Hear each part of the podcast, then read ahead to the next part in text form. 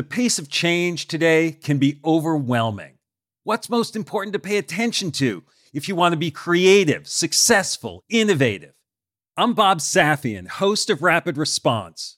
Rapid Response is a podcast that cuts through the noise, featuring candid conversations twice a week with top business leaders navigating real time challenges. Leaders like Airbnb's Brian Chesky, the WNBA's Cathy Engelbert, and Khan Academy's Sal Khan. From the team behind the award winning Masters of Scale podcast comes Rapid Response. Search wherever you get your podcasts to listen and subscribe. This is our third installment of Soul Curriculum, the new companion show for Meditative Story, where we invite back one of our guests to look a little deeper into their story.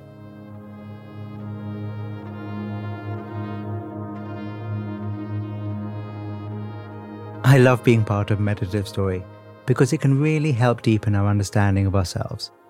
We delve into other people's stories and worlds, and by doing so, we hold up a mirror to our own lives and our own transformative experiences.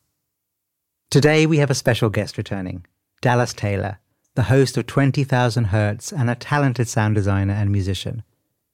You may remember he joined us a few episodes ago and told us an incredibly beautiful and bittersweet story about his transformation through playing the trumpet earlier in his life when he experienced immense pressure.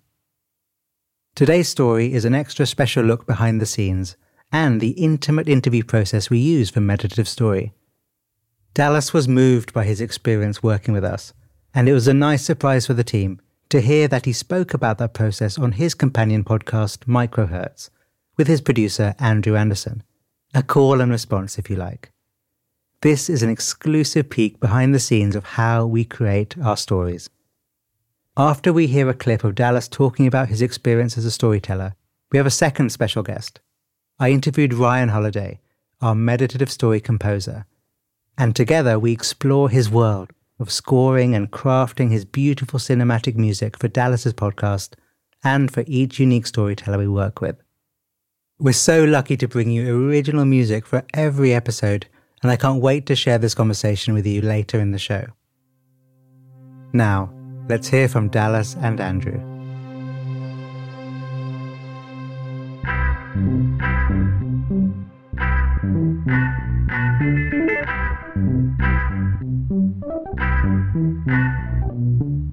You're listening to Microhertz, the exclusive show for 20,000 Hertz premium subscribers. Joining me today is our producer, Andrew Anderson. Dallas, I think one of the things that people definitely want to hear about, you know, because we've just done two episodes that are a bit different, especially the collaboration that you did with Meditative Story. Can you tell me a bit about how that came about and what that was actually like sharing something quite traumatic, really? And as you said at the time, you'd not shared it publicly before. I was at the Ambie Awards, which was one of the first things that I had, er, it was definitely the first awards ceremony I'd been to post COVID. And so, all these just amazing podcasters in a single room. After the show, I'm wandering around. I'm about to leave. I think I even walked out the door once, but I was like, I'll do one more spin just to see if I know anybody. Walked in.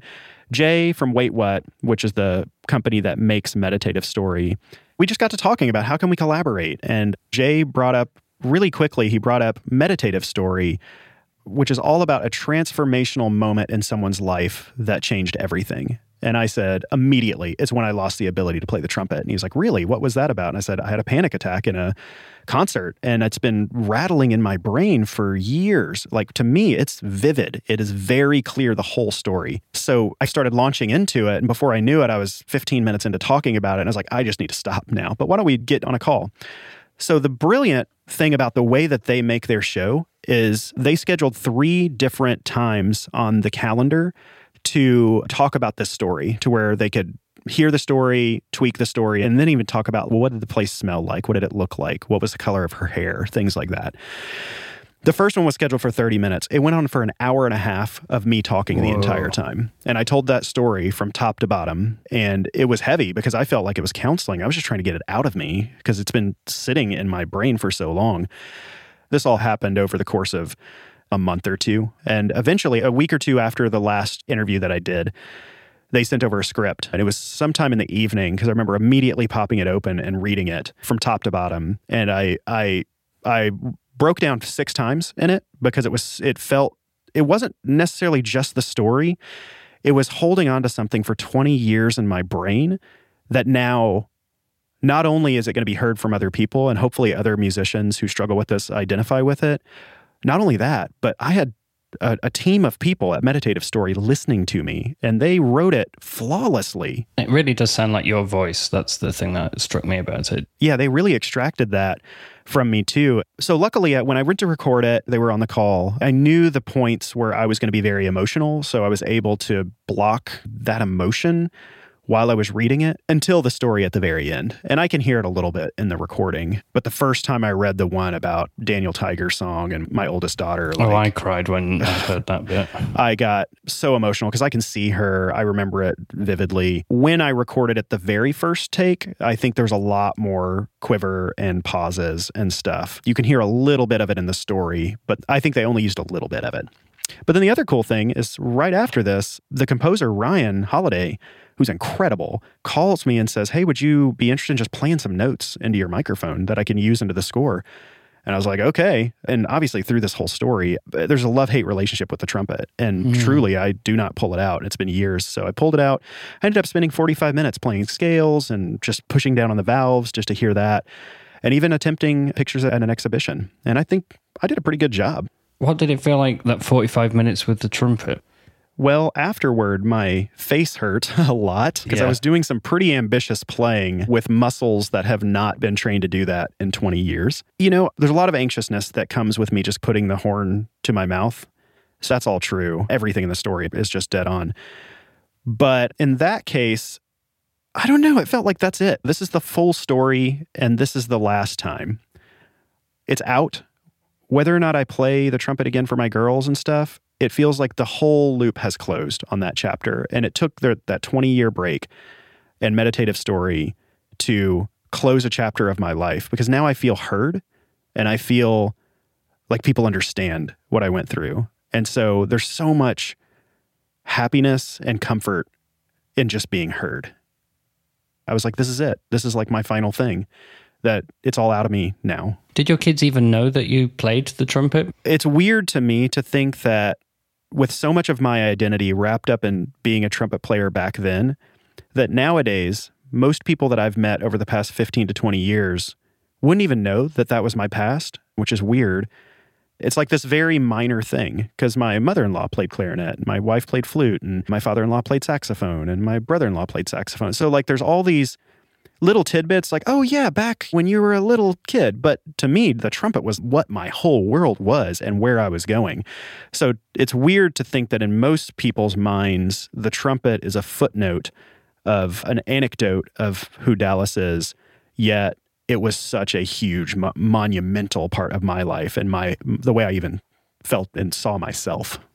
I guess now you've got a totally different thing that you're also being known for being a podcast host. People that don't even know you will probably speak to you about that, right? One thing that I've learned is that people know you from what you are projecting. Mm-hmm. And so, what I mean by that is obviously there was a long period of time where was, it was Dallas Taylor, trumpet player. Then I went into sound design. So, Dallas Taylor, the sound designer, and still, a lot of people know me as that. Um, there's a lot of people that I work with that have never heard the podcast and have no idea this whole world that happens. They just go, oh, Dallas Taylor owns Defacto Sound and incredible team of sound designers. So then that's the third thing that I'm known for. But I'm also just incredibly private. And to my kids and my family, I am all family. I have a very strict work life balance. When the when the studio and the podcast is over, I don't write emails after hours. I'm very like get into dad mode and spend time with my kids and wife and travel and things like that. So yeah, I've been I have four different identities in my mind, but you know, to the external world, they know me as just one of those things. And for me, you're the boss.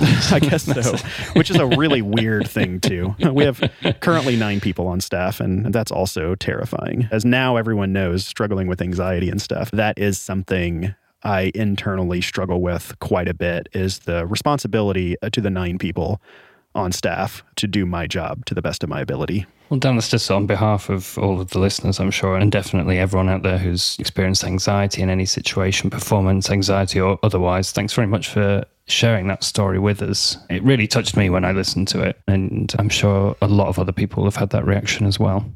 To me, it selfishly, it was very much a cathartic counseling, get it out of me experience. I've been in counseling for years. I think that's really helpful, just cognitive behavioral therapy. Not only that, and it's just talking about problems. If you can just get them out of your mouth without a lot of interruptions. This is why counseling is so great is because they just listen to you and they let you work most of it out. But it's hard nowadays in our society to just have long periods of meandering in thought. And so selfishly, the meditative story I had the attention of five, ten incredibly thoughtful, caring people and writers who let me just talk for three solid hours straight.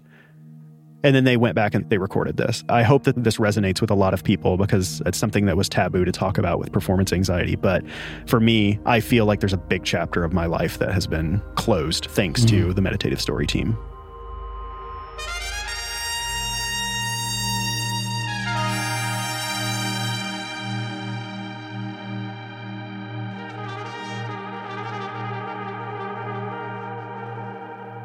That was Dallas Taylor on his Microhertz podcast. We loved hearing about his experience crafting his meditative story. And it also actually inspired us to take you a little deeper into the inner workings of making the show.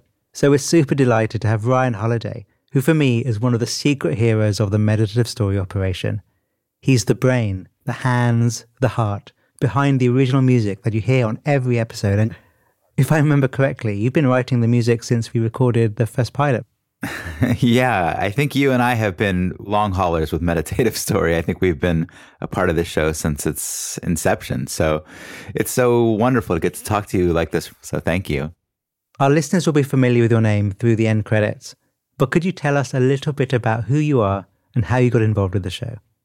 Yeah, absolutely. I've been making music in one form or another since I was a kid. Um, originally in different kind of bands in my teens and 20s and then kind of becoming an experimental sound artist and then ultimately doing scoring for meditative story which yeah i started really helping not just create the music for the show but being a part of it from the beginning as i know you were rohan of developing what this show was going to be from kind of every angle.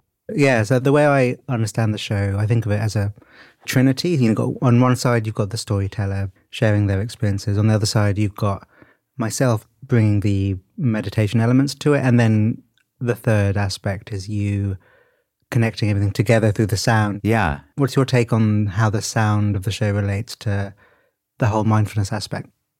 I've always thought the story is really at the center. And I think our job is to support that first and foremost, as you do so beautifully by preparing the listener through your introductions and your mindfulness insertions. And I think the music can enhance the experience of bringing out certain emotional resonance from the story and, mm. and kind of slowing things down a bit and sort of to direct people's focus. Absolutely.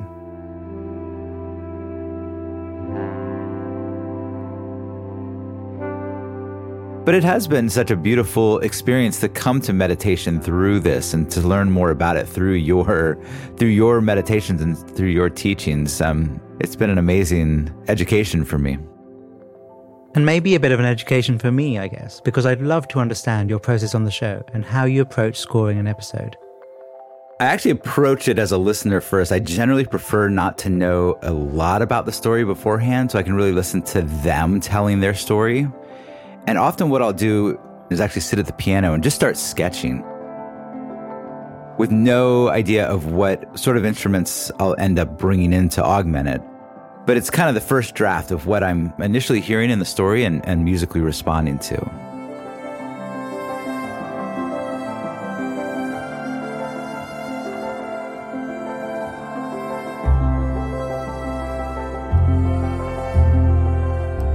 But then on a second pass, I think, okay, well, what are the instruments that live in this universe?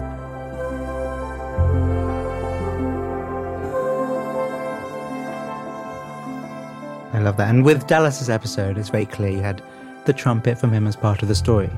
But I guess in other episodes, it won't always be as literal as that, right? Yeah. It's a little bit of a balancing act in terms of how to create a score that's evocative, but doesn't sort of go for the low hanging fruit in terms of what you imagine would be the obvious thing to do with the scene, whether that's sitar in India or a banjo for the bayou or something.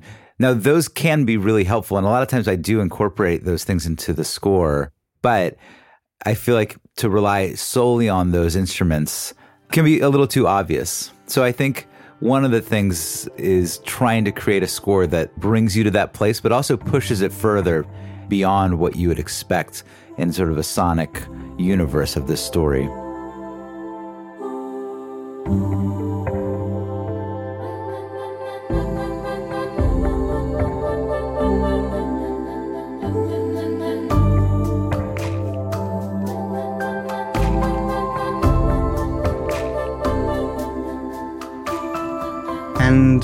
Did you work with the pieces that Dallas brought to the score? Well, it was interesting because when Dallas sent over his recording, I could tell the process of him actually recording that was him working through his own anxiety around this instrument.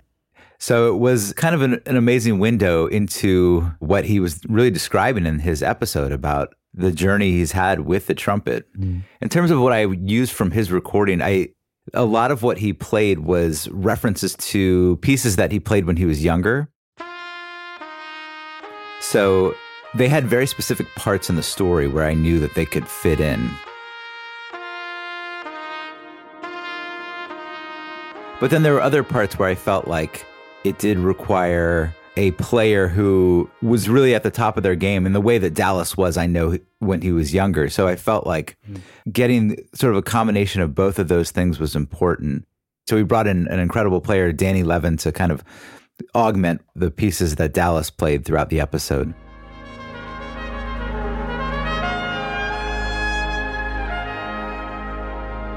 But even some of what I did with Dallas's playing was actually completely deconstruct it. So he would send me just long single notes, and I actually turned some of those notes into just a sample keyboard so I could actually play those notes individually and then create washes out of them. So throughout the episode, you do hear him playing solo sometimes, but then other times, this sort of ambient gauze of music that you're hearing it's still is him. actually it's still, him. it's still him yeah so he's kind of embedded throughout the episode even when he's not the focal point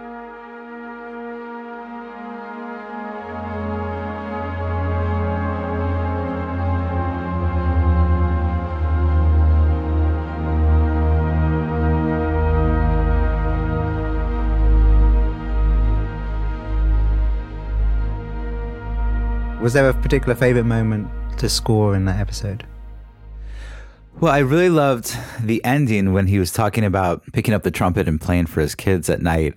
It was both a special moment to score and also a bit of a challenging one because he talked about a Mr. Rogers song that we obviously couldn't use, but I wanted to kind of evoke the feeling of that song and him playing over different nights. So we actually had the the trumpet player Danny Levin play with different approaches to the trumpet. So he would play with his mute on, with it off, in different parts of the room. So it sounded like sort of a montage over many nights of him playing to his children. And it's always nice when we get an opportunity to do an extended musical ending. And that was one of the longer ones we had done.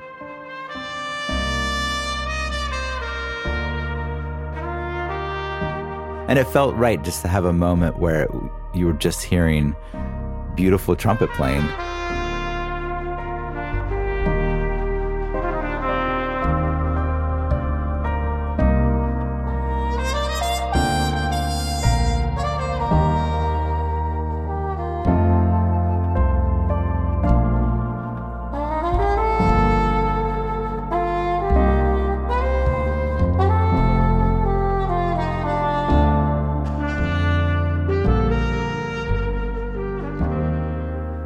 And when you're doing scores, well, the storytellers are musicians. Does that make you nervous at all, or is that not a thing for you? yeah, totally.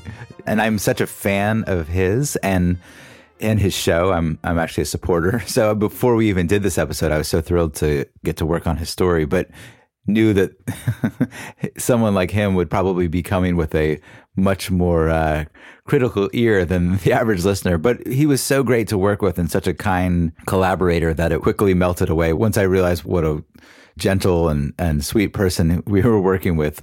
That said, I still would love his advice on, on anything I can do to make this show sound better because I think his show sounds incredible.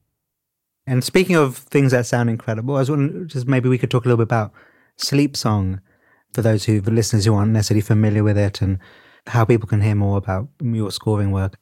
So, Sleep Song was born out of the feedback we were getting from a lot of our listeners who would actually fall asleep listening to Meditative Story. It originally began as a way to just put the scores in its own feed so people could listen to. But now it's really become its own thing and, and kind of an opportunity for me, as well as actually the other composers here at Wait What who work on our other shows, Spark and Fire and Masters of Scale. It's become sort of an opportunity for all of us to experiment and sketch out ideas. One example is I recently purchased a small organ from an estate sale. I thought, oh, this will be really nice for a sleep song. But as I was recording this organ, it was starting to die. So the recording we hear is actually the sound of this organ kind of fading into obsolescence, really.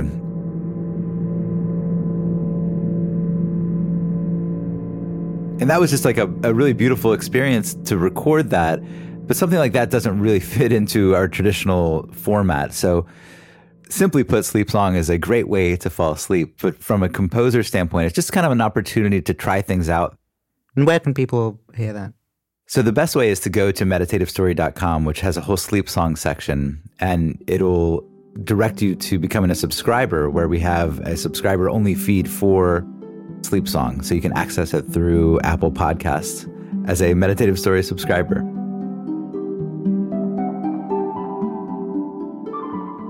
Ryan, it's been so great to have you on the show and for listeners to get to meet you. Oh, thank you so much, Rohan. And it's such a pleasure to get to chat with you, getting to work with you so often as part of this, the trinity that is meditative Story. So looking forward to more conversations like this in the future. Thanks, Ryan. Thanks.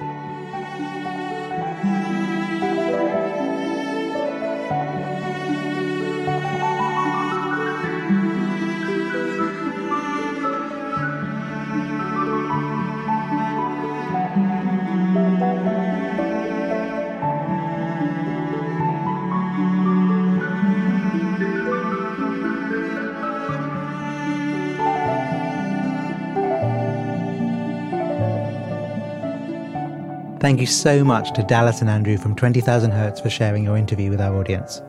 I recommend you check out their podcast and also Microhertz for fascinating insights into the world of sound and join the Microhertz community. Microhertz is a bonus series available to 20,000 Hertz premium subscribers. I also loved talking with Ryan, getting to know more about his process. I hope you did too. So that's all we have time for on this Soul Curriculum episode please be sure to listen to Dallas Taylor's meditative story if you haven't already.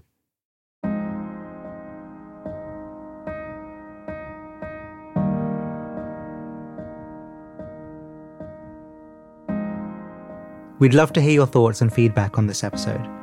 Our handle is at Meditative Story on all your social media platforms.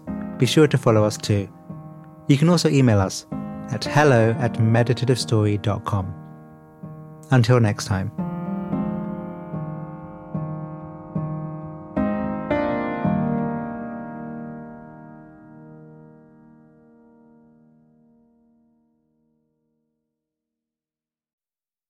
On behalf of the team at Meditative Story, thank you for spending time with us today. We love creating the show for you. And if the show serves you in a meaningful way, we'd love to hear from you. Would you take a minute right now to write us a review in your podcast app? When you leave a review, it really inspires our team, and we're a group who derive so much energy from understanding how meditative story impacts you. It's also a way for you to pay it forward by helping others discover the show. So if leaving a review speaks to you today, we'd really appreciate it.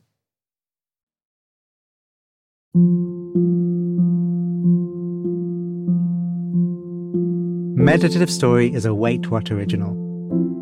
Our executive producers are Deron Triff, June Cohen, and Rebecca Grierson. Jay Punjabi is our supervising producer.